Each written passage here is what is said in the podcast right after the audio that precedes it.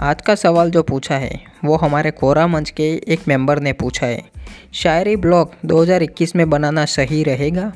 क्या इस पे ट्रैफ़िक आएगा? शायरी ब्लॉग का फ्यूचर क्या है? तो सवाल पूछने के लिए आपका धन्यवाद। देखो, शायरी ब्लॉग आप बना सकते हैं, लेकिन मेरे कुछ सवालों के जवाब आपको खुद को देना होगा। सो, पहला सवाल, क्या आप शायरी ब्लॉग अपने पैसन के लिए बना रहे हैं? या फिर शायरी ब्लॉग से सिर्फ़ पैसे कमाने के लिए आप बना रहे हैं?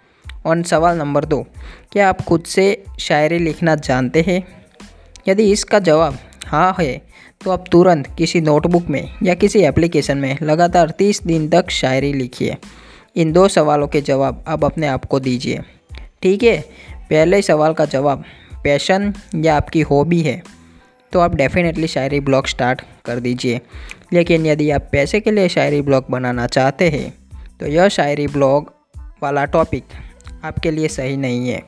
क्योंकि ये एक ऐसा क्रिएटिव टॉपिक है, जिसमें आपको खुद से शायरी बनाना, लिखना आना चाहिए। यदि आपको नहीं आता तो फिर आप किसी को हायर कर सकते हैं।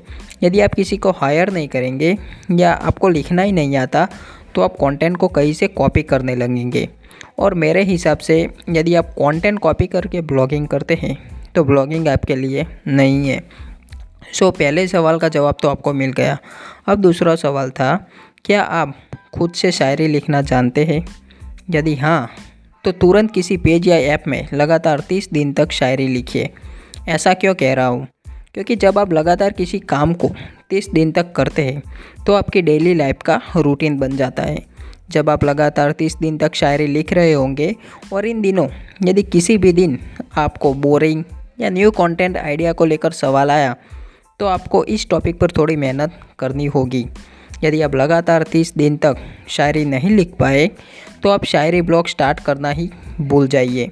क्योंकि इन तीस दिनों में आप खुद पता चल जाएगा कि यह टॉपिक आपके लिए है या नहीं है। सो दूसरे सवाल का भी जवाब मिल चुका। अब बात करते हैं कि क्या शायरी ब्लॉग पर ट्रैफ़िक आता है।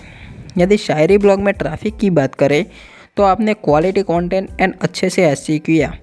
तो और वैसे भी एस में ज़्यादा कुछ नहीं ऑन पेज एस ही करना है। तो आप सोच नहीं सकते इतना ट्रैफ़िक आप ले सकते हैं। शायरी ब्लॉग में लाखों में ट्रैफ़िक आता है। तो आपको ट्रैफ़िक की तो चिंता ही नहीं करनी है। बात करते हैं मोनेटाइजेशन की। तो इसमें ज़्यादातर आपको एडसन्स एंड दूसरे एड नेटवर्क पर, जैसे Propeller pop ad and other दूसरे एड नेटवर्क पर डिपेंड रहना होगा। क्योंकि इस प्रकार के ब्लॉग में अफिलिट मार्केटिंग या दूसरा ऑप्शन बहुत ही कम वर्क करता है। तो आप एडसन से अर्निंग का बारे में मोनेटाइज कर सकते हैं। तो शायरी ब्लॉग का फ्यूचर क्या है?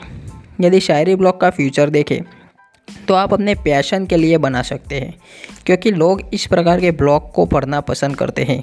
यदि आप शायरी ब्लॉग बिज़नेस पर्सस के हिसाब से बनाना चाहेंगे तो वो बिज़नेस पर्सन कहलाएगा ही नहीं। क्योंकि इस प्रकार के ब्लॉग में कमाई होती है, लेकिन डिसेंट इनकम या, एक प्रकार से आप अपने हॉबी के हिसाब से यदि आपको लिखने का शौक़ है तो आप बना सकते हैं।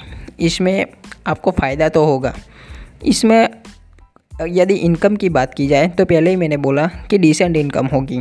इनको हम ज़्यादा इनकम भी नहीं कह सकते, कम इनकम भी नहीं कह सकते। अपने ब्लॉग के साथ साथ आप यूट्यूब एंड पॉडकास्ट पर भी वर्क कर सकते हैं। वहाँ पर अपनी ऑडियंस बना सकते हैं। और अपने लिए एक एडिशनल इनकम सोर्स क्रिएट कर सकते हैं। सो गाइस आई होप कि आपको आपके सवाल का जवाब मिल चुका होगा। यदि जवाब अच्छा लगा है तो अब आपकी बारी है।